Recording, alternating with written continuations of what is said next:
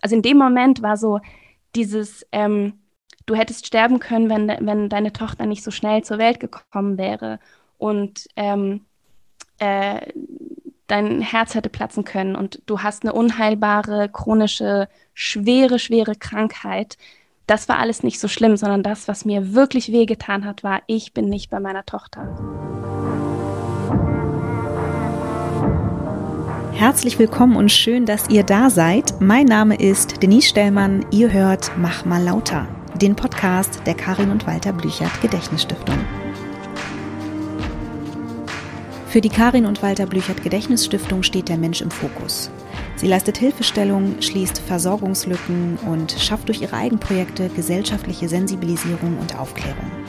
In diesem Podcast geben wir das Mikrofon an diejenigen weiter, denen wir unbedingt ganz genau zuhören sollten.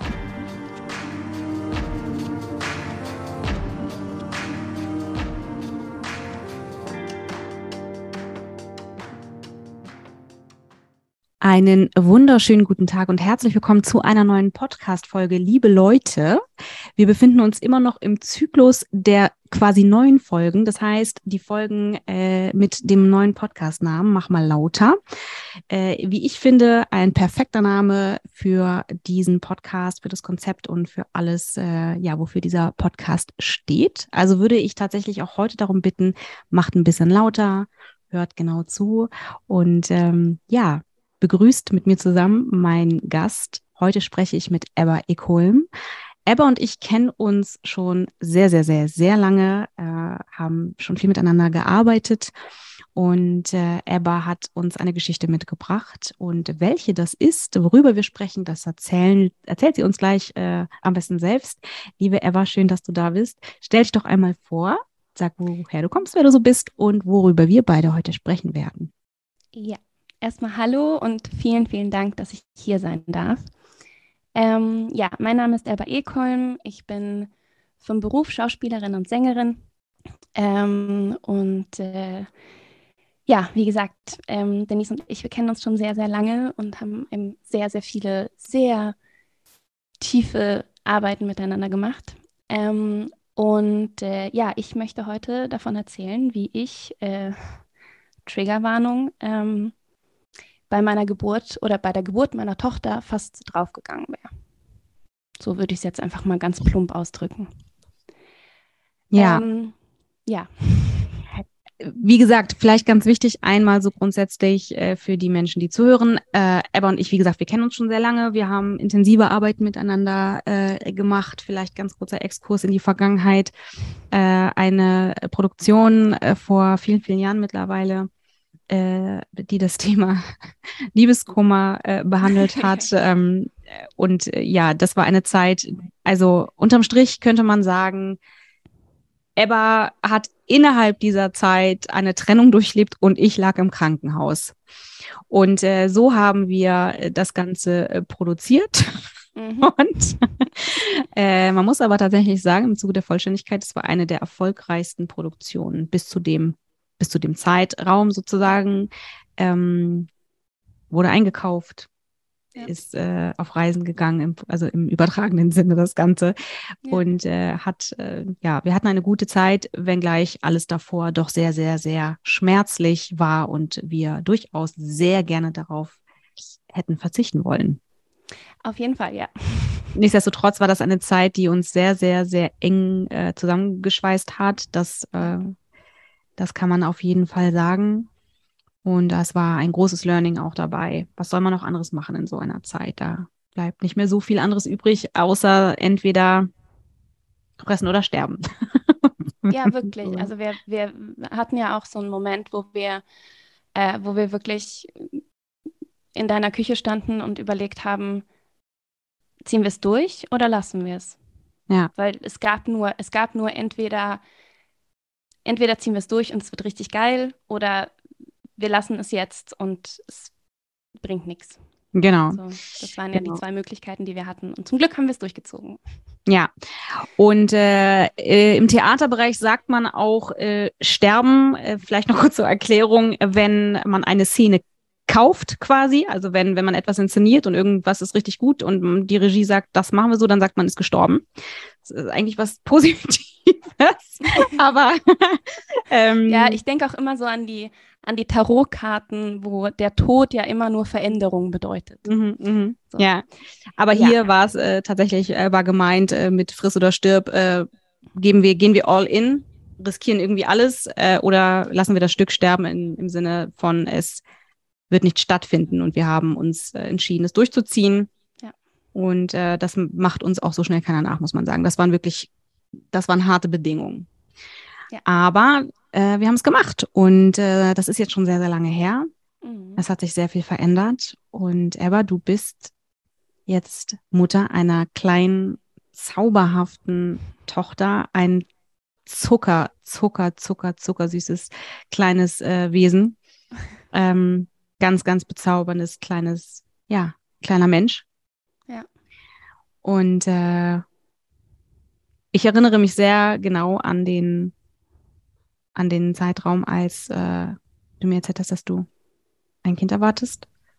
Und ich erinnere mich auch sehr gut an den Zeitraum, als du mir erzählt hast, es äh, gab Komplikationen. Mhm.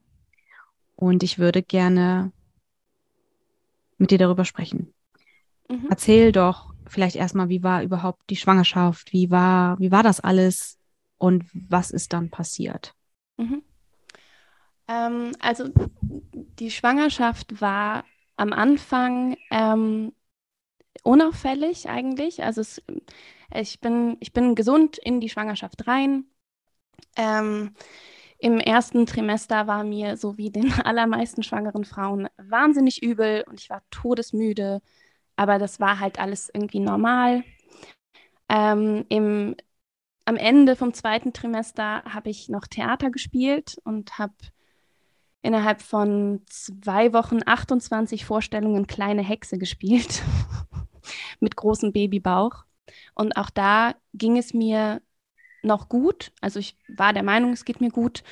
Ähm, ich war zwar zwischendurch sehr außer Atem und ähm, hatte auch Mühe, Treppen hochzukommen, musste mich immer wieder, also wir, wir wohnen über drei Stockwerke und ich musste mich tatsächlich immer wieder auf die Treppe setzen nach ein paar Stufen, ähm, und mich ausruhen sozusagen. Und das hat, haben aber alle so ein bisschen abgetan als, naja, in der Schwangerschaft, das ist halt so, man ist halt schlecht, also man kann halt schlecht atmen, man ist außer Atem, es ist nun mal eine Belastung. Man trägt halt auch, ähm, ich glaube, zu dem Zeitpunkt waren es um die 15 Kilo mehr mit sich rum. Bis zum Ende der Schwangerschaft hatte ich 19 Kilo plus. Ähm, und äh, am Ende, also die letzten drei Wochen ungefähr vor der Geburt, äh, war es soweit, dass ich auch nicht mehr wirklich Gassi gehen konnte mit dem Hund. Also ich, ich kam so einmal um den Häuserblock und habe mich da von Straßenlaterne zu Straßenlaterne gehangelt, weil mir so übel war und so ähm, schwindlig und ich einfach so wenig Luft bekommen habe. Und es war nach wie vor so, dass meine, sowohl meine Hebamme als auch meine Frauenärztin beide gesagt haben, das ist normal, es ist alles in Ordnung. Irgendwie ähm, der Blutdruck war halt relativ niedrig, aber das war ja immer. Die Werte waren alle soweit in Ordnung. Ähm, aber äh, ja, rückblickend weiß ich, dass halt nicht alles in Ordnung war. Ähm, aber dazu komme ich gleich noch. Äh, auf jeden Fall ähm, ja, wurde es eigentlich immer, immer schwieriger und ich habe immer weniger Luft bekommen und ich habe, ich weiß noch, dass ich mir so vorgestellt habe, dass ich in den letzten, im letzten Trimester, weil ich wirklich viel gearbeitet habe vorher und dann gedacht habe, okay, ich mache mir so, ein, so eine Art eigenen Mutterschutz, weil ich keinen Mutterschutz habe als selbstständige Künstlerin. Ich gedacht, ich baue mir den einfach selber, indem ich vorher so viel Geld verdiene, dass ich ein paar Monate überbrücken kann. Und das habe ich gemacht und ich habe halt gedacht, in diesen Monaten werde ich schön auf der Couch sitzen und Sachen stricken und es mir irgendwie gemütlich und heimelig machen. Und ähm, es war aber so, dass ich zwar auf der Couch saß, Schrägstrich lag, ähm, aber es auch einfach nur ganz bestimmte Positionen gab, wo ich nicht fast krepiert wäre, weil ich keine Luft bekommen habe. Ähm, und weiterhin war alles soweit normal. Ich hatte auch keine Wassereinlagerungen, die hatte ich erst ganz, ganz, ganz am Schluss. Ähm, und äh, ja, also das, das, es war soweit, dachte man eben alles in Ordnung. Und dann habe ich ähm, in der äh, 39. Schwangerschaftswoche äh, ging dann der Schleimpropf und ein paar Tage später habe ich frühmorgens ähm, ist die Fruchtblase geplatzt und wir sind abgedüst ins AK Barmbek. Und ähm, also die Fruchtblase ist um, ich glaube, kurz vor sechs geplatzt. Da hatte ich noch keine Wehen. Um 20 nach sechs saßen wir im Auto, da haben die Wehen angefangen. Und am Ende kam die kleine Maus um 11.59 Uhr, nachdem ich bei vier Zentimetern war. Also ich war noch gar nicht ich war eigentlich noch gar nicht so weit. Äh, aber es musste schnell gehen, weil nachträglich hat sich herausgestellt, dass wenn das eine lange Geburt ge geworden wäre, hätte mein Herz in Anführungsstrichen platzen können. Ähm, also es hätte sein können, dass mein Herz das dann einfach nicht mehr mitmacht. Weil ich eine Krankheit habe, die nennt sich pulmonal-arterielle Hypertonie. Das ist Lungenhochdruck. Das bedeutet, dass der Druck zwischen der Lunge und dem Herz zu hoch ist. Wenn das über einen gewissen Zeitraum so ist, dann muss die rechte Herzhälfte so wahnsinnig krass das Blut in die Lunge pumpen, dass es ähm, drohen kann zu platzen. Und es ist so, dass man mit dieser Diagnose Frauen extrem davon abrät, schwanger zu werden. Ähm, wenn die die Krankheit bekannt ist und eine Schwangerschaft vorliegt, dann ähm, holt man in den paar wenigen Fällen, die es bisher gibt, das Kind in der 28. Woche per Kaiserschnitt raus. Ähm, einfach um, weil das Risiko zu groß ist. Ich habe aber tatsächlich eine natürliche Geburt erleben dürfen. Dafür bin ich auch sehr, sehr dankbar. Und ähm, zu dem Zeitpunkt wusste ich ja auch noch gar nichts davon. Da war es einfach so, okay, es ist super schnell gegangen. Ich habe irgendwie super viel Blut verloren. Ähm, ich bin, habe einiges an Rissen mitgenommen. Ähm, und eigentlich fing es danach erst an, dass es mir wirklich schlecht ging. Ähm, ich ich habe versucht, das alles so ein bisschen zeitlich zu sortieren. Ähm, weil also die Geburt war an einem Freitag und es ging mir dann einfach im Verlauf des Wochenendes immer schlechter. Ähm, ich habe wenig Luft bekommen, mir war schwindlig, ich konnte nicht aufstehen, ich hatte nach der Geburt mehr Wasser in den Beinen als davor. Äh, ich habe nach der Geburt mehr gewogen als davor, was halt auch nicht normal ist eigentlich. Ähm, dann hat man erstmal gedacht, es liegt an dem Blutverlust und dass ich eine Schwangerschaftsvergiftung habe. Mm, dann ähm, hat man eine Neurologin hinzugezogen, dann hat man Blutwerte gemessen äh, bis zum Abwinken. Ich weiß nicht, wie viel, wie viel Blut ich in den zwei Wochen, in denen ich schlussendlich dann im Krankenhaus war, ähm, gegeben habe für verschiedenste Tests. Ähm, aber es war auf jeden Fall viel. Und ähm, es lag dann tatsächlich eine leichte Schwangerschaftsvergiftung vor. Die wurde aber relativ schnell besser.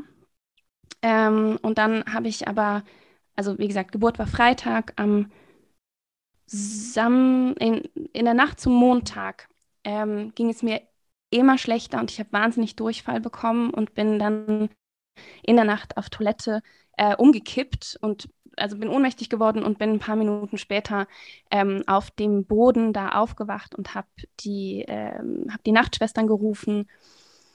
Und die kamen, haben dann meine Tochter auf die Neonatologie gebracht und sich um sie gekümmert. Und ähm, äh, mir wurde erstmal so ein Tropf gegeben, weil ich auch einfach tagelang nichts essen konnte. Ähm, dann dachte man, ich hätte Corona, dann dachte man, ich hätte irgendwie sonst einen Infekt, also ich wurde isoliert. Ähm, es war, ja, also es war, ein, war eigentlich echt ein Albtraum. Ähm, Ähm, muss ich kurz nachgucken. In der Nacht auch, genau, in der Nacht haben mich dann auch auf die Überwachungsstation der Kardiologie gebracht, immer noch in, im AK Barmbek, ähm, weil sie auf der ähm, Geburtsabteilung gesagt haben, wir, wir können das gar nicht leisten, wir können dich nicht überwachen. Ähm, da hatte man auch endlich gemerkt, also, ja, das ist eigentlich der Schlüsselpunkt, den habe ich jetzt vergessen. Es gab einen Moment, wo eine Schwester einer anderen gesagt hat, misst doch mal bitte den Sauerstoffgehalt in ihrem Blut. Sie hustet so und scheint so schlecht Luft zu bekommen.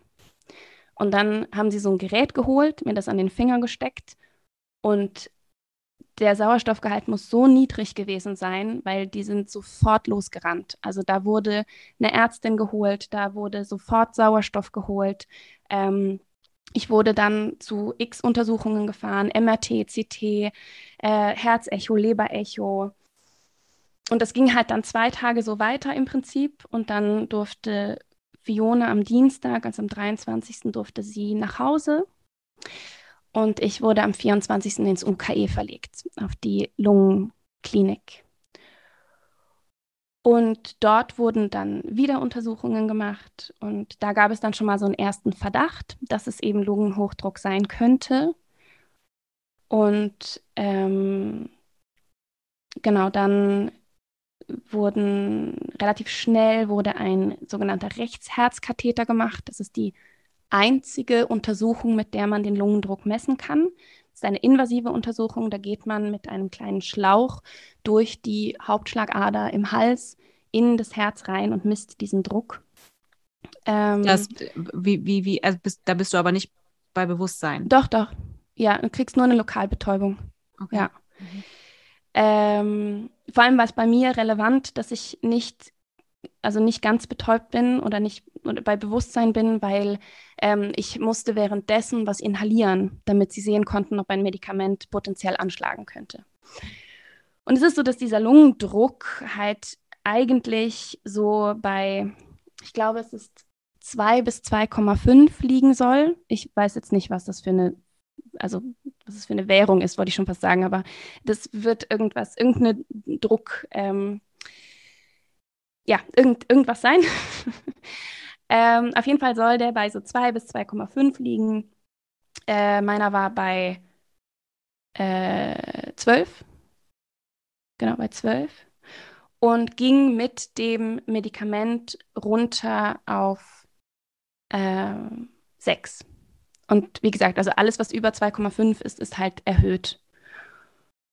Ähm, mittlerweile ist er runter auf knapp unter drei. Das heißt, äh, also die Medikamente schlagen sehr, sehr gut an. Ähm, wenn ich dann jetzt. Genau, und dann habe ich äh, etwas mehr als eine Woche nach der Geburt habe ich die ersten Medikamente bekommen.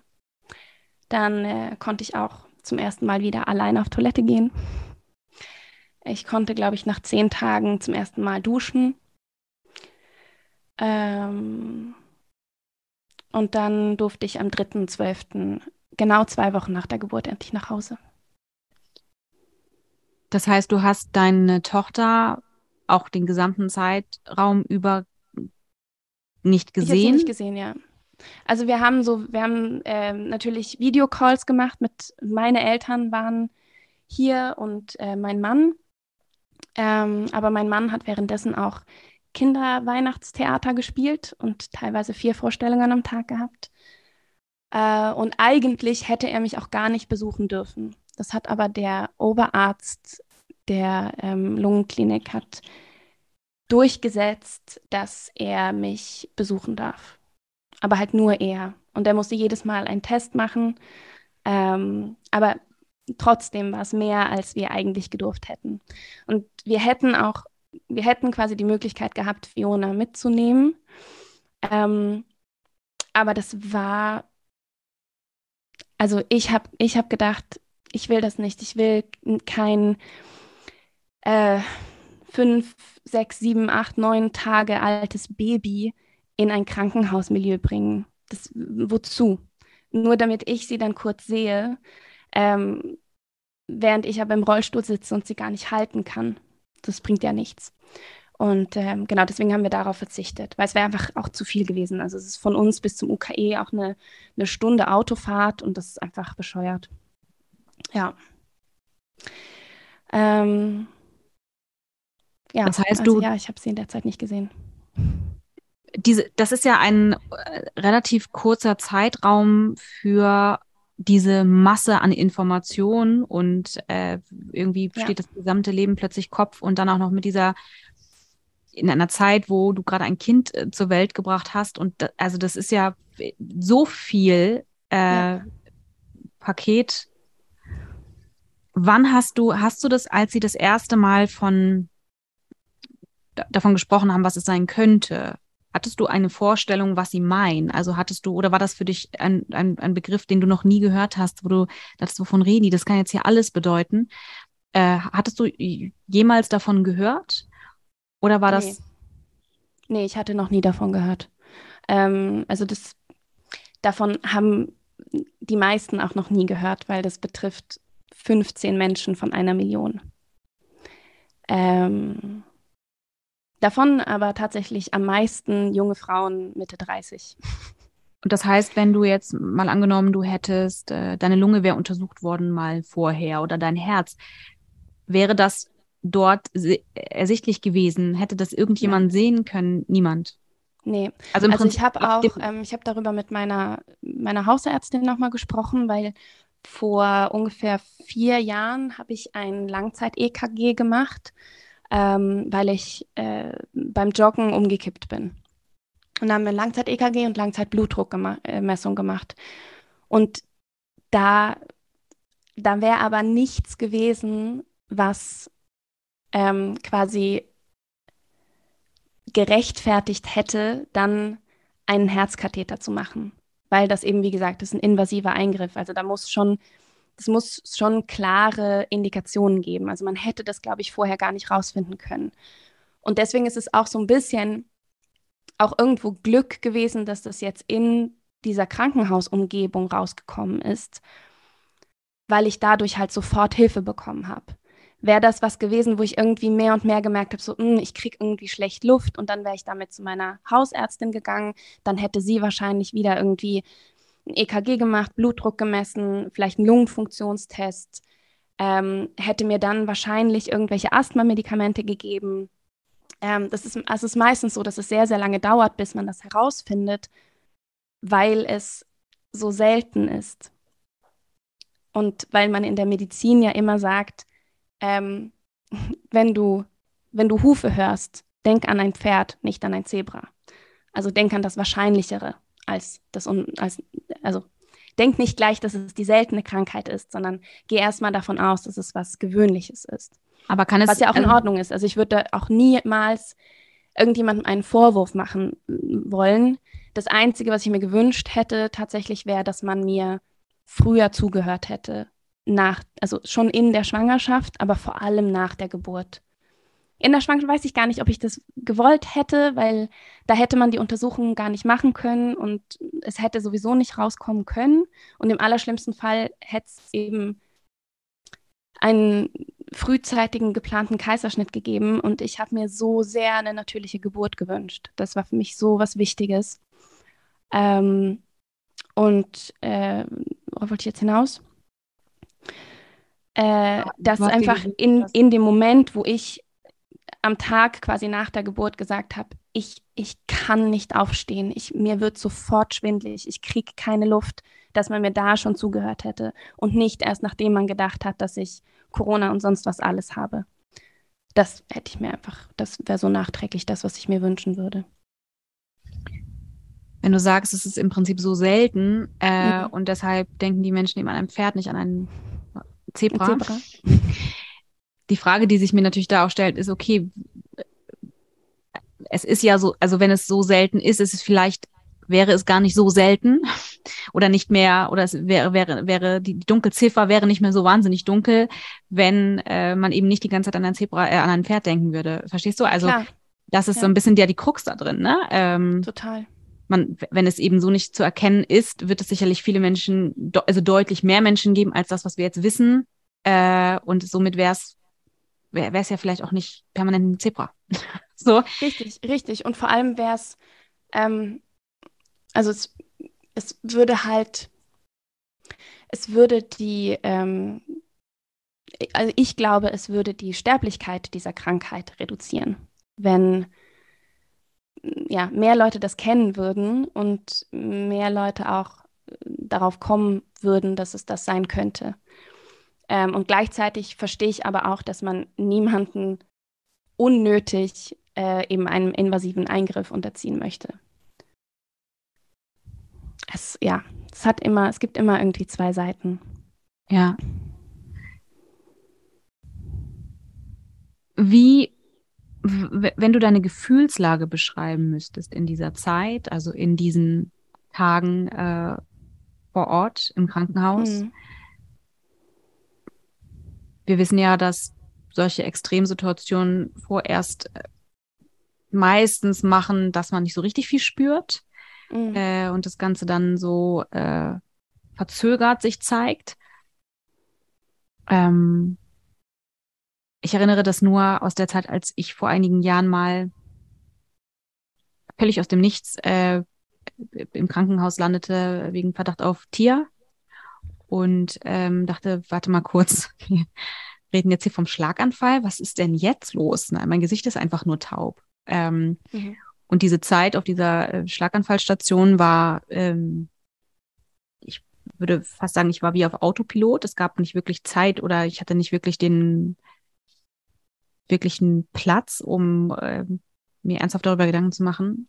Habe ich jetzt einen mhm. Schlaganfall gehabt? zumal man eben auch, oder ich wusste zu der Zeit eben auch, dass ein Tier ein Vorbote für einen schweren Schlaganfall sein kann. Also lag ich fünf Tage auf dieser Schlaganfallstation und sie haben mich einfach nicht ins MRT gesteckt. so. Mhm. gab einfach keinen freien Termin. Also das muss man sich auch mal überlegen, ne? dass in dieser Zeit hätte alles passieren können äh, und es hätte und es hätte verhindert werden können mit dem rechtzeitig ins MRT und rechtzeitig schauen, ist da irgendwas passiert, weil du kannst bei so einem Tier ja auch nur ganz kurz danach wirklich was sehen. Mhm. Zumindest war das meine Information. Und wenn dann eine gewisse Zeit vergangen ist, auch nicht mehr.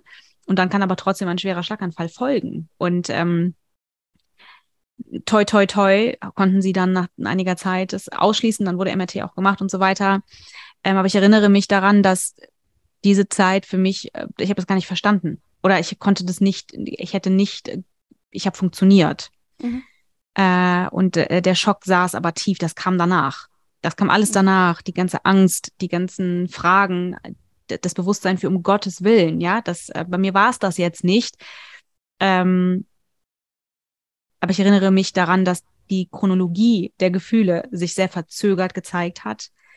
Deshalb meine Frage, wie hast du das erlebt? Gab es in der Zeit schon das Bewusstsein für das, was hier gerade läuft, oder warst du funktionell? Ähm, Beides. Also ich meine, zwei Wochen sind eine relativ lange Zeit. Ähm, und äh, ich hatte, also es, es ging so in, in Wellen, würde ich mal sagen. Also ich meine, ähm, am Anfang war ich quasi damit beschäftigt, also ich meine, am Anfang war ich damit beschäftigt, überhaupt zu gucken, okay, ich muss irgendwie ich muss alle drei Stunden pinkeln und ich muss alle zwei Stunden äh, stillen und ich muss alle drei, vier Stunden ähm, das Baby wechseln. Und es war so viel anderes, was meinen Fokus aufgenommen hat. Ähm, und dann war es halt ganz viel so, okay, es kommen irgendwie ständig neue Informationen, jede Untersuchung ist eine neue Information, dann ist es irgendwie wieder so, okay, jetzt kommt, keine Ahnung, dann kam eben, wie gesagt, kam plötzlich eine Neurologin, um halt zu gucken, dass es nicht was Neurologisches ist. Ich hatte übrigens auf der Überwachungsstation in der Kardiologie im in, im, im, im Acker kurz bevor ich dann verlegt wurde, noch so einen Sprachausfall. Ich konnte plötzlich nicht mehr reden. Ich konnte, ich hatte plötzlich einen wahnsinnig dicken ähm, Schweizer Akzent und äh, habe Worte nicht gefunden. Und der, der junge Assistenzarzt, der mir gerade eine Bromüle legen wollte, meinte so, ähm, reden Sie immer so? Ich so, nee, irgendwie höre ich mich gerade anders an, keine Ahnung. Und dann ist er losgerannt und hat halt irgendwie Ärzte geholt und so, damit sie sich das angucken. Und dann wurde ich auch zu so einem ähm, CT nochmal geschickt für den Kopf war aber nichts. Und das ist dann danach auch so, das ist so verschwunden. das ist gar nicht, also diese, dieser Teil ist irgendwie gar nicht, gar nicht mehr relevant in der ganzen Geschichte. Das ist auch so eigenartig. Ähm, was, was, was denkst du, was das war? Ich glaube, es war einfach eine, also ich glaube, es war eine Überforderung von meinem kompletten Organismus einfach. Das glaube ich. Aber ich weiß es nicht. Und ich hatte, ich hatte halt auch, ähm, ich habe vom Abpumpen weil ich habe ja in diesen zwei Wochen auch noch abgestellt. Ne? Ich habe versucht zu stillen, ich habe versucht weiter zu stillen, dann hieß es, ich darf nicht wegen der Medikamente und dann habe ich auch noch abgestellt. Also es waren so viele Sachen in diesen zwei Wochen. Ähm, und auf jeden Fall äh, habe ich beim Abpumpen so migräneartige Kopfschmerzen bekommen. Und ich glaube, dass das einfach alles zusammenhängt. Also ich meine, es hängt sowieso alles zusammen. Es hängt unser Körper, unsere Psyche, hängt alles zusammen. Und gerade in so krassen krassen, krassen Ausnahmesituationen ähm, müssen ja Sachen auch irgendwo hin. Und dann kann es, glaube ich, sein, dass dann einfach eben so, ein, so eine Art Kurzschluss passiert. Ähm, aber auf jeden Fall war es, also es war viel hm, funktionieren oder irgendwie, irgendwie durch den Tag kommen, irgendwie klarkommen. Ähm, dann habe ich aber auch wahnsinnig viel Emotionen gehabt, weil halt auch irgendwie das ganze, mir das ganze Wochenbett weggenommen wurde, dann wurde mir das Stillen weggenommen. Ähm, also das, was mir am meisten zu schaffen gemacht hat in der Zeit, war, dass ich nicht bei meiner Tochter war. Das war das, was für mich am schlimmsten war. Und ich weiß noch, dass dass ich an dem Tag, wo ich die definitive Diagnose bekommen habe, war ich total gefasst. Da war ich so, okay, was bedeutet das jetzt? Was heißt das? Was sind die, ähm, was, was ist das? Was, äh, ja, was sind die Prognosen? Wie wird es weitergehen? Ähm, was kann man machen? Was kann man nicht machen? Ähm, was wird es für mich bedeuten? Mm. Und da war ich total gefasst. Und am nächsten Tag war ich ein absolutes Wrack und habe mir die Seele aus dem Leib geheult, weil mir halt gesagt wurde, du wirst ja auf jeden Fall noch zehn Tage bleiben. Und das war für mich viel schlimmer als die tatsächliche Diagnose. Also als tatsächlich, also in dem Moment war so dieses, ähm, du hättest sterben können, wenn, wenn deine Tochter nicht so schnell zur Welt gekommen wäre.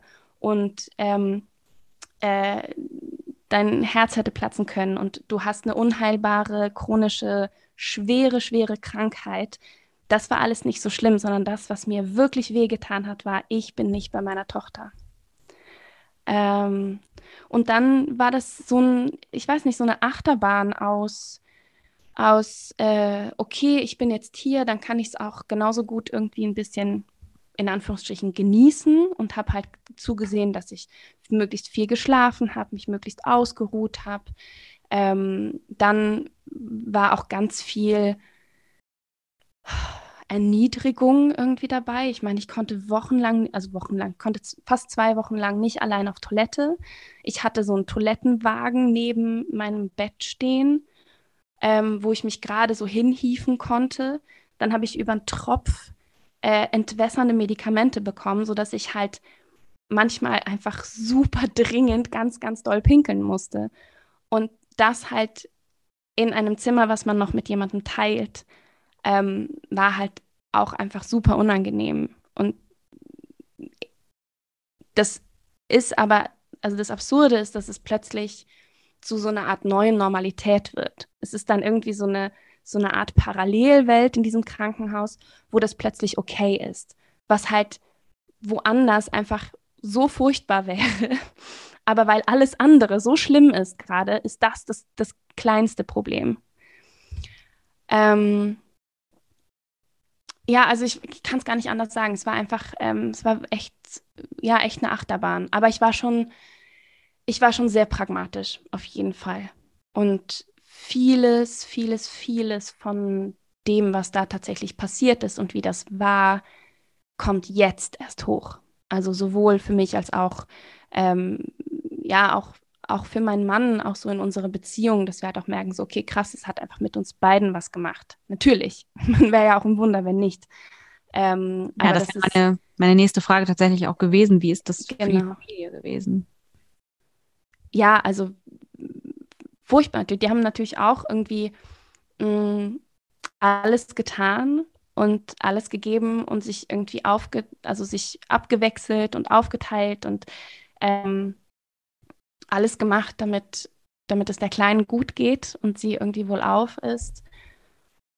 Und äh, aber gleichzeitig natürlich auch wahnsinnig Sorgen gemacht, alle. Also solange es nicht klar war, was da ist. Und vor allem, es war, es war ja dann, als ich die Diagnose hatte, war auch nicht klar, wie gut werden die Medikamente anschlagen. Heißt, in welchem Zustand werde ich nach Hause kommen? Ähm, also als ich die Diagnose bekommen habe, habe ich gedacht, okay, das bedeutet jetzt äh, Sauerstoff und Rollstuhl. Das, das wird jetzt mein, mein neues Leben sein. Ähm, und zum, zum Glück schlagen die Medikamente bei mir wahnsinnig gut an. Das heißt, ich habe mit den Medikamenten sehr, sehr wenig Einschränkungen. Aber das wusste ich ja da nicht. Und das wussten auch meine Eltern nicht und auch mein Mann nicht. Ähm, und das ist schon, äh, also das, ich meine, es war für mich auch schlimm, aber ich glaube, es war für die noch mal schlimmer tatsächlich. Ich glaube, es ist oft für Angehörige noch mal ein bisschen schlimmer als für einen selber. In dem Moment zumindest. Wir reden über die ähm, Prognose. Mhm. Wie ist die Prognose denn? Mm, also die Prognose ist, dass wenn ich, äh, also Also es ist schwer zu sagen, wie die Prognose tatsächlich ist. Ähm, was auf jeden Fall ist, ist, dass man versuchen wird, weiterhin ähm, den Status zu behalten, den ich jetzt habe. Ähm, von den ganzen Werten her. Weil äh, es ist jetzt, also die, die Rechtsherzinsuffizienz, die ich hatte, die ist zurückgegangen. Das heißt, man sieht an meiner rechten Herzhälfte jetzt ähm, in so einem Herzecho eigentlich fast nichts mehr. Ähm, der Lungendruck ist nahezu normal und meine Werte bei Lauftests und sowas allem ist, ähm, ist, ist, sind völlig normal. Blutwerte auch. Ähm, nichtsdestotrotz habe hab ich natürlich Nebenwirkungen von den Medikamenten und auch an einigen Tagen auch Symptome so. Ähm, und also grundsätzlich ist die Prognose der Krankheit an sich nicht besonders gut. Ähm, es ist eine Krankheit mit einer hohen Mortalität. Ähm, ich habe letztens eine, eine Studie gelesen, über eins der Medikamente, was ich bekomme, wo gefeiert wurde, dass äh, mit diesem Medikament die Überlebensrate nach neun Jahren bei 50 Prozent liegt. Ähm, das muss man sich halt auch mal auf der Zunge zergehen lassen, dass, dass es einfach toll ist, dass es ein Medikament gibt, bei dem die Leute nach neun Jahren, also der, die Hälfte der Leute nach neun Jahren noch leben. Ähm, was diese ganzen Studien natürlich auch beeinflusst, ist, dass es einfach häufig in einem höheren Alter erst entdeckt wird. Und auch häufig erst entdeckt wird, wenn es sehr, sehr weit fort, fortgeschritten ist. Und bei mir ist es Glück, dass es verhältnismäßig früh entdeckt wurde und eben auch jetzt zum Beispiel das, das Herz sich so weit eigentlich erholt hat. Ähm, aber es ist schwierig zu sagen. Also es kann sein, dass ich, ähm, dass es plötzlich schlechter wird. Es kann sein, dass es, dass es bleibt. Ähm, man, man weiß es nicht. Und es kann natürlich auch niemand wirklich äh, klare Prognosen nennen, ähm, sondern man kann eigentlich nur so einen Tag nach dem anderen nehmen und hoffen, dass es irgendwann äh, eine Heilung gibt. Das wäre das, wär das Ziel, dass es irgendwann heilbar wird.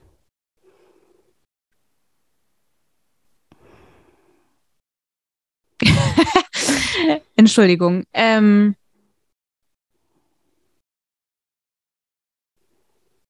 ja, ich muss mal kurz atmen. Mhm. Äh,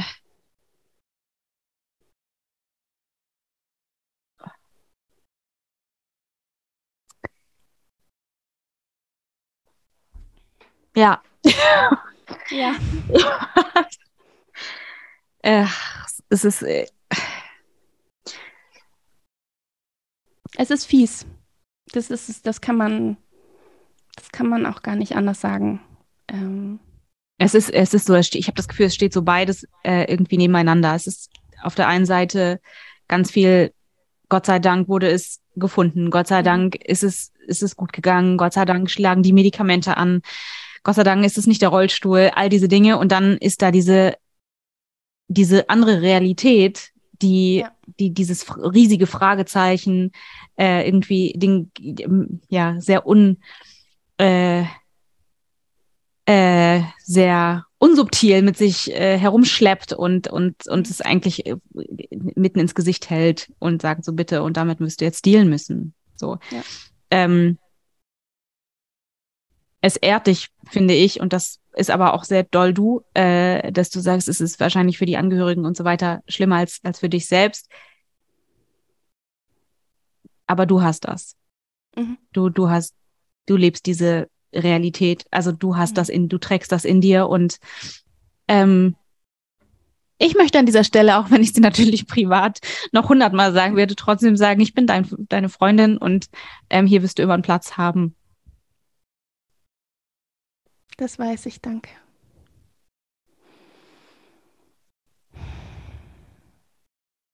Wo das, was du in dir hast und wie es sich für dich anfühlt, dass es Platz hat hier. Und äh, ja, cool, es läuft super. Es läuft Danke. hier richtig. Ja, also ich meine. Aber ich hab, ich hab dich halt ja. mega lieb, ne? Das ist. Ja. ja, es ist halt dann schwierig, sich irgendwie davon zu. Oder es geht gar nicht, dass man sich davon distanziert. Ähm, und für mich ist es ja auch so, also ich meine, es gibt es gibt Tage, die, ich würde sagen, die, die meisten Tage oder zumindest, es sind mehr Tage gut und so, dass ich das Gefühl habe, okay, dass, ähm, also dass ich mich an, an dem orientieren kann, was eben gut ist. Dass ich sagen kann, okay, ich kann aber noch das und das und das und das und ich ähm, es, es gibt Medikamente, die anschlagen. Es ist halt auch so, also vor, vor 30 Jahren wäre das ein Todesurteil gewesen. Ich vergleiche es immer mit AIDS, was ja auch so eine Krankheit ist, die halt, die nicht heilbar ist, aber die behandelbar ist. Und die halt auch vor 30 Jahren das nicht war. Und ähm, ich meine, das ist, es gibt so viele Aspekte, ähm, für die ich dankbar bin. Und wie gesagt, an, an vielen, vielen Tagen schaffe ich es, da den Fokus drauf zu legen. Aber es gibt auch Tage, wo ich es wirklich verfluche. Und es gibt halt auch Tage, an denen ich mich dann auch sehr krank fühle, weil ich irgendwie, äh, ja, weil ich halt irgendwie, ja, krasse Medikamente von der Apotheke abholen muss, die erstmal bestellt werden müssen, die mich aber schon kennen, weil ich ja das jetzt schon ähm, seit zehn Monaten habe. Äh, und ähm, ja, ich halt irgendwie Sachen habe, die, die für mich jetzt so normal sind, die es aber eigentlich nicht sein sollten, sozusagen. Also ich ich bin jetzt alle, ich muss alle drei Monate ins UKE zu so einer, ähm, einfach so einer Standarduntersuchung und Arztgespräch und ähm, das ist gut und ich bin auch froh, dass es das gibt und ich da, ich bin super, super, super dankbar, dass ich da so nah dran wohne und nicht irgendwie nach, weiß ich nicht, Frankfurt muss, alle drei Monate oder so. Ähm, aber trotzdem sind das halt die Tage, wo ich mich dann eben wo mir das einfach bewusster wird, wo es nochmal so, ja, wenn du halt da erstmal bei der Blutentnahme so, ich glaube, es sind zwischen sieben und zehn Röhrchen Blut abgeben musst. Und ich halt auch schon ganz genau weiß, welche Vene funktioniert, welche nicht. ähm, dann, dann wird mir das einfach, einfach nochmal ein Stückchen bewusster. Dann ist es einfach nochmal so, okay, das, das gehört jetzt dazu. Du musst halt irgendwie, ich meine, es sind ja dann auch nur vier Tage im Jahr, aber trotzdem muss ich vier Tage im Jahr dem opfern, die ich mir frei halten muss, um im Prinzip den ganzen Tag im Krankenhaus sein zu können. Ähm, und auch, also auch irgendwie, also es gab noch, es gab einen Moment im Frühjahr, da bin ich morgens aufgewacht und habe keine Luft bekommen. Und ähm, mir war wahnsinnig schwindlig und ich konnte nicht wirklich aufstehen. Und es hat sich genauso angefühlt wie nach der Geburt. Und äh, dann haben wir einen Krankenwagen gerufen und die, ähm, die Sanitäter, die kamen, es war natürlich kein Notarzt, sondern nur, nur in Anführungsstrichen Sanitäter, ähm, die haben Vitalwerte gemessen, das heißt, die haben die Sauerstoffsättigung gemessen, die war in Ordnung. Ähm, und sie haben den Blutdruck gemessen, der war niedrig. So. Äh, der Blutdruck, mein Blutdruck ist immer niedrig, der ist immer wahnsinnig niedrig. Und auf diesen niedrigen Blutdruck nehme ich auch noch blutdrucksenkende Medikamente, um den kompletten Druck zu senken. Das haben die überhaupt nicht verstanden. Und die wussten, die haben auch noch nie was von Lungenhochdruck gehört. Die waren so, hä, wenn du Hochdruck hast, dann kann ja der Blutdruck nicht so niedrig sein. Ich so, doch, das sind zwei oh, verschiedene Gott. Sachen. Ähm, und das Gleiche auch, als ich dann, weil ich habe dann entschieden, so ich möchte, dass ich möchte mitgenommen werden, weil ich mir, mir geht's nicht gut. Also auch wenn die Werte so aussehen, ich ich kriege keine Luft, ich kann nicht aufstehen. Ähm, ich habe das Gefühl, ich kipp hier sofort um. Ich habe das Gefühl, ich falle aus dem Bett, wenn ich mich aufsetze. Ähm, und bin dann ähm, in die Notaufnahme gefahren worden und habe auch da erstmal allen erklären müssen, was das denn ist, was ich da habe, bis die Oberärztin dann selber kam und ähm, ein Herzultraschall gemacht hat und dann auch noch so ein Lungen-CT gemacht wurde. Und dann hat man tatsächlich eine kleine, einen kleinen sogenannten Erguss im Herzen gefunden. Ähm, und das war dann ein Beginn einer Herzbeutelentzündung, weil ich ähm, mich nach Corona nicht ganz ausgeruht hatte. Ähm, und das war natürlich auch so ein Moment, wenn du halt, also da habe ich, ich habe so Angst gehabt, weil ich wirklich dachte, okay, jetzt, jetzt ist es irgendwie schlagartig schlechter geworden und ich brauche andere Medikamente, mehr Medikamente, ich werde wieder eingeliefert, ich was auch immer. Ähm, und es war halt auch dieses Gefühl von, Alter, ich bin, ich bin 35, ich bin fit, ich habe, ich vor einen, also vorletzten Sommer bin ich noch auf Klettergerüsten rumgeklettert und habe da Theater gespielt. Ich habe, ich bin 36 Kilometer Fahrrad am Tag gefahren zur Arbeit und zurück. Ich habe, ich ich bin doch, ich bin doch aktiv, ich bin doch jung, ich bin doch gesund. Und dann liege ich da und sie machen die ersten Untersuchungen, die sie gemacht haben, war auch, um einen Herzinfarkt auszuschließen. Was halt überhaupt nicht mit diesen Symptomen zusammenpassen würde, wenn man nicht eine Vorerkrankung hat. Ähm, und das sind so die Momente, wo es wo es mich dann, wo ich wirklich wütend werde darüber, dass ich das habe. Also wo ich auch gerne mal irgendwie das Universum so ein bisschen verfluche und sage, was soll das eigentlich? Warum ist das so? Das verstehe ich nicht. Ich verstehe es nicht. Was habe ich denn gemacht? Ähm und trotzdem schaffe ich es, wie gesagt, an den meisten Tagen ähm, da irgendwie mit einer gewissen Positivität ranzugehen und mir die Unterstützung zu holen, die ich brauche, weil das ist ja auch sowas, das muss man einfach. Ähm, und eben auch zu akzeptieren, dass ich einfach nicht mehr das Tempo aufrechterhalten kann wie vorher. Dass es Sachen gibt, die ich jetzt nicht mehr machen kann. Und ähm, ich könnte zum Beispiel unser Stück wahrscheinlich nicht mehr spielen, auch wenn wir es nochmal würden spielen wollen. weil ich glaube nicht, dass ich jetzt diese Liegestützgeschichte machen kann. Wir hatten eine Szene, muss ich kurz erzählen. Wir hatten eine Szene, also es geht um, das Stück handelt von Isabella, die äh, von ihrem Freund verlassen wurde und äh, alles versucht, um irgendwie über diesen Liebeskummer hinwegzukommen. Und dann hat sie irgendwo gelesen, okay, man muss Sport machen. und dann ähm, fängt sie an, äh, die ganze Zeit Liegestützen zu machen. Und während sie Liegestützen macht, äh, redet sie. Und das war immer eine meiner liebsten Szenen, weil sie sich so aufgeregt hat auch und trotzdem diese Liegestützen gemacht hat und dann noch Liegestützen mit nur einer Hand. Ähm, und ja, aber das wäre jetzt, ich glaube, das könnte ich nicht mehr. Das Gute ist ja, dass du ja hier äh, die Macherin sitzen hast und äh, wenn du eins weißt, dann, dass alles möglich ist und äh, ja. alles äh, so anpassbar, dass ähm, diese Dinge möglich werden. Ja, natürlich. Ja. Und deshalb. Aber halt so in der Form. Vielleicht so nicht, aber dann wird's halt geändert und das wird genauso witzig. Ähm, das stimmt.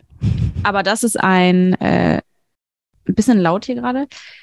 Ähm, das ist ein Punkt, der den ich gerne auch nochmal hier platzieren wollen würde, nämlich dass ähm,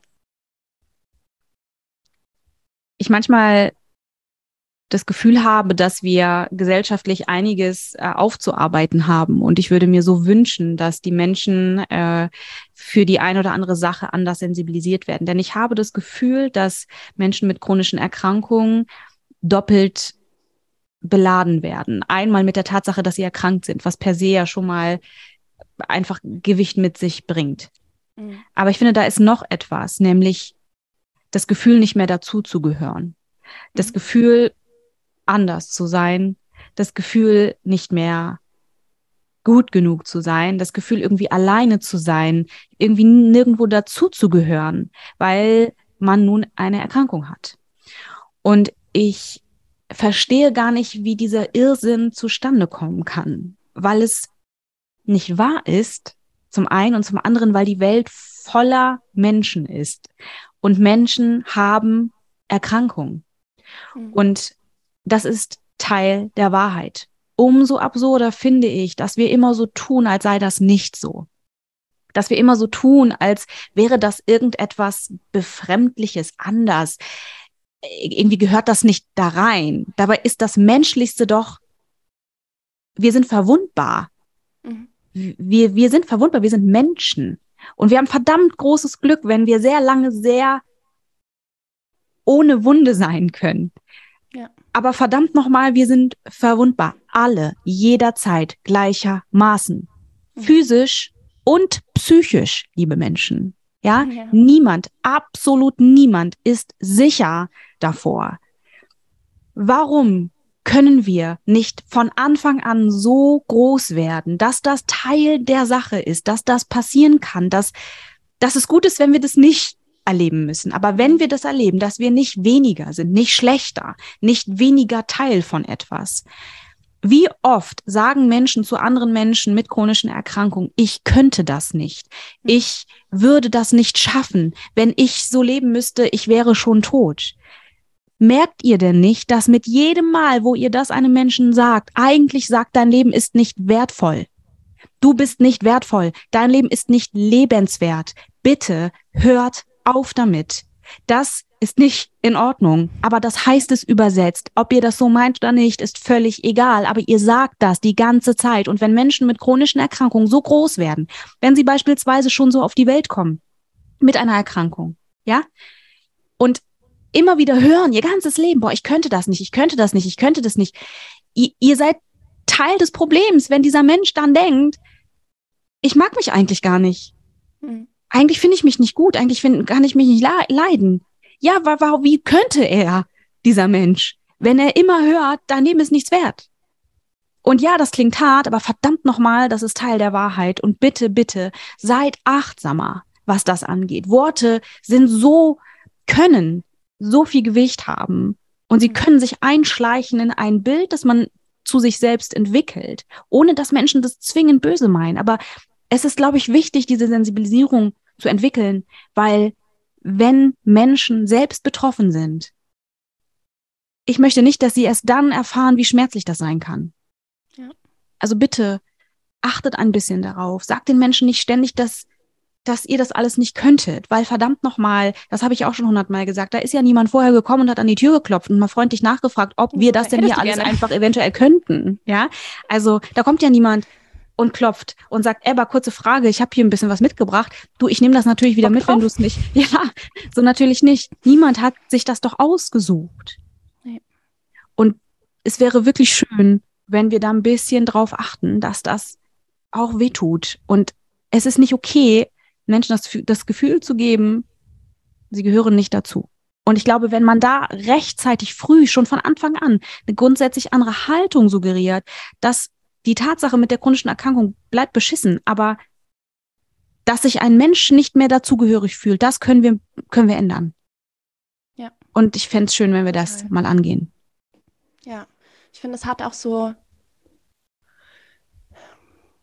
zwei Seiten. Also ich meine, das, das eine ist dieses, ähm, ich könnte das nicht. Und das andere, was aber eigentlich genau das gleiche bedeutet, ist, boah, du bist so stark. so, ja, ich, ich verstehe, wo du damit hin willst. Ich verstehe, was du mir damit sagen willst. Ähm, du, du möchtest mir damit eigentlich dein Mitgefühl ausdrücken und eigentlich sagen, hey, ich, ich finde es krass, wie du damit umgehst. Ich bewundere das. Ähm, aber ich möchte diese Bewunderung nicht, weil ich habe mir das nicht ausgesucht und das ist meine einzige, meine einzige Chance, ist stark zu sein. Weil die Alternative wäre aufzugeben. Und ähm, hätte ich aufgeben wollen, dann hätte ich das schon vorher gemacht. Und ähm, deswegen also ich, ja, ich, ich bin halt, ich bin halt jemand, ich, ich suche immer danach, wie die Leute es wohl gemeint haben. Ich, ich versuche immer, mh, mm, den Leuten quasi das möglichst Beste in den Mund zu legen, sozusagen. Also das heißt, wenn, wenn jemand irgendwie sowas sagt, dann dann denke ich halt, ja, ich, okay, ich, ich kann nachvollziehen, was du meinst, aber es ist eigentlich nicht das, was ich hören möchte, weil ich habe, wie gesagt, ich habe eigentlich keinen Bock, stark zu sein. Ich hätte lieber, dass jemand mal fragt, wie geht's dir eigentlich? Ähm, aber da ist halt auch, da ist einfach so eine große, große Angst in der Gesellschaft vor, vor Krankheit, vor dem Tod, vor allem, was wir nicht kontrollieren können, die meiner Meinung nach macht, dass man sich das eben nicht traut, weil man will es gar nicht hören. Also wie oft ich schon irgendwie angeschrieben wurde oder man gesagt hat, so, ja, und, und wie geht's dir so? Du bist jetzt gut eingestellt und so, ne? Also ist alles in Ordnung. Ich so, ja.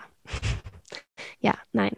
Also eigentlich nicht. Eigentlich ist nicht alles in Ordnung weil ähm, es, es, bleibt bestehen und es ähm, führt einfach wahnsinnig viele Themen mit sich mit. Und gleichzeitig, ja, es ist okay. so, also es, äh, es geht mir zu einem gewissen Teil auch gut. Ähm, aber es ist eben nicht vorbei. Es ist nicht so, dass ich krank war und es jetzt nicht mehr bin, sondern ich, ich bin es halt. Ähm, und trotzdem bin ich ja aber auch so viel mehr als meine Krankheit. Also es ist, es, ich, ich finde es auch selber schwierig, da ein, ein gutes Gleichgewicht zu finden zwischen interessiert daran sein, wie es mir mit meiner Krankheit geht und aber gleichzeitig auch mich darauf zu reduzieren.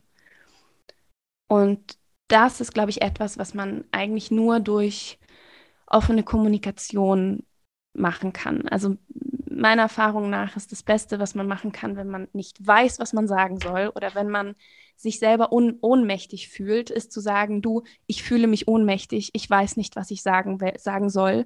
Ich, ich würde dich gerne fragen, wie es mit deiner Krankheit ist, weil ich es gerne wissen möchte. Ist das in Ordnung? Möchtest du darauf antworten? Möchtest du mir darüber was erzählen? Möchtest du mir lieber was ganz anderes erzählen? Ähm, wenn ich dich frage, wie geht es dir, welchen Aspekt von deinem Leben möchtest du mir erzählen? Weil die Frage ist ernst gemeint.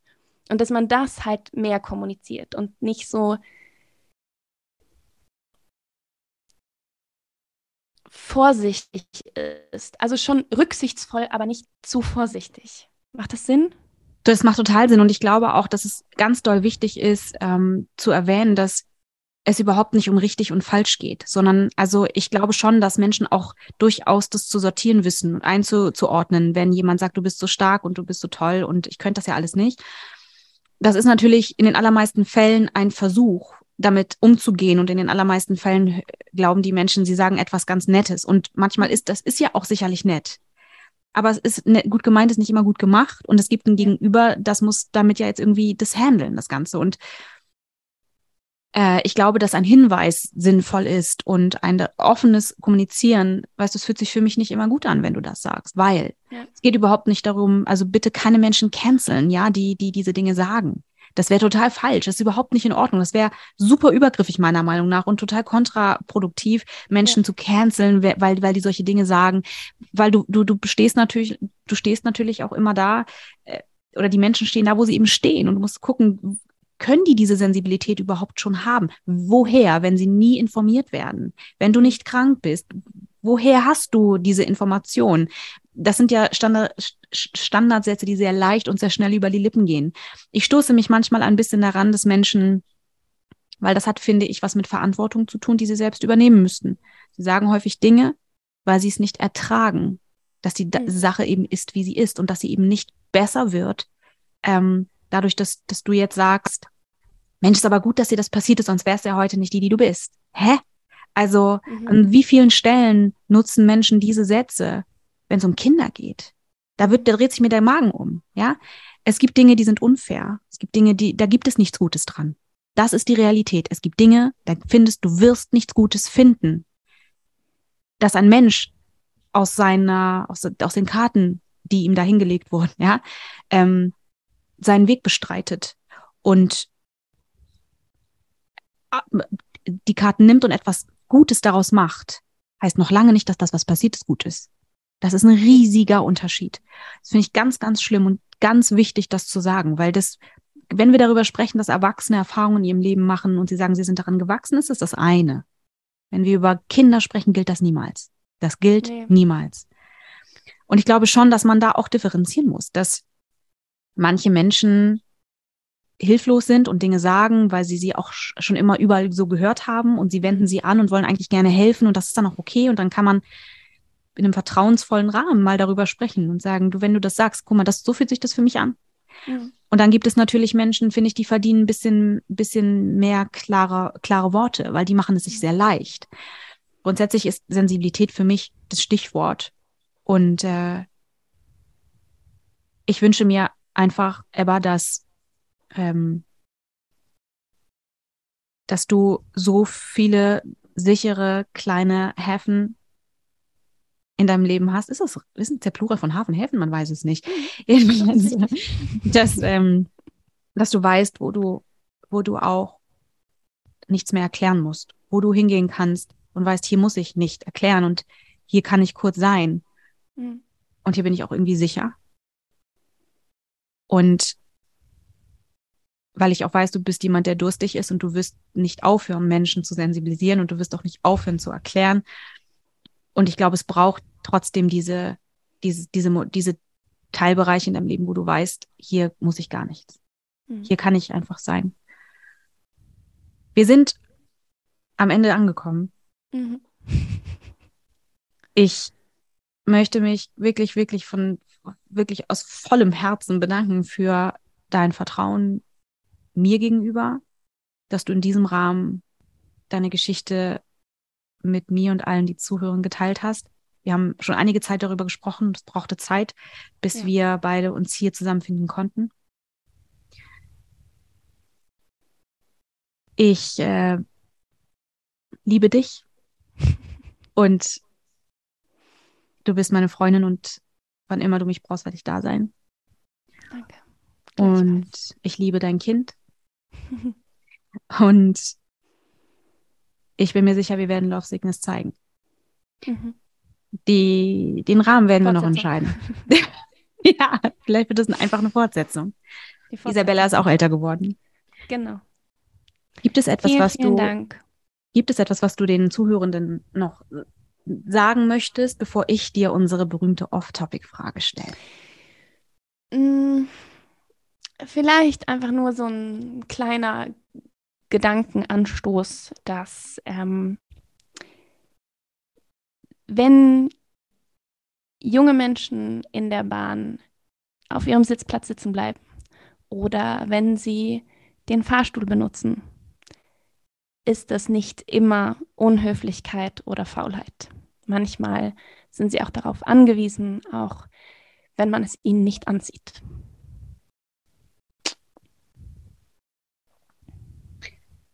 Guter, ja. guter Hinweis, ja.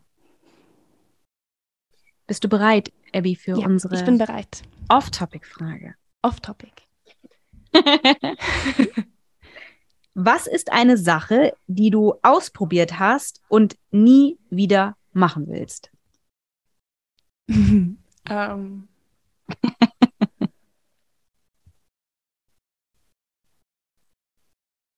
oh wow, äh, schwierig. Ähm.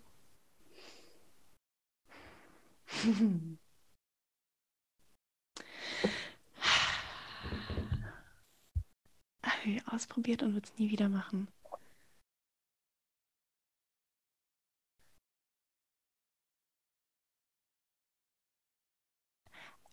One Night Stand.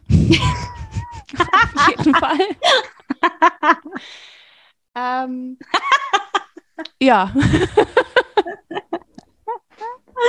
ah, das ist ja eine großartige Antwort. Ja. ja, ist, ist gut. Gut, das haben wir einge eingeloggt. Ja, sehr gut. Liebe Eva, danke für deine ja. Zeit. Danke, dass wir das zusammen gemacht haben. An alle Zuhörenden, ähm, vielen Dank fürs Einschalten. Äh, passt aufeinander auf, seid gut zueinander. Wenn es Anregungen gibt, immer her damit. Bleibt bitte respektvoll. Und äh, wenn ihr das Gefühl habt, es gibt Menschen, ähm, die auch dringend mal in diesen Podcast sollten, dann meldet euch gerne bei der KWB-Stiftung oder bei mir, Dini Stellmann, direkt. Und dann ähm, melden wir uns. In diesem Sinne, ich wünsche Vielen allen. Vielen Dank, das, dass ich da sein durfte. Danke, dass du da warst. Ich wünsche allen nur das Beste und ja, bis zum nächsten Mal. Bye bye.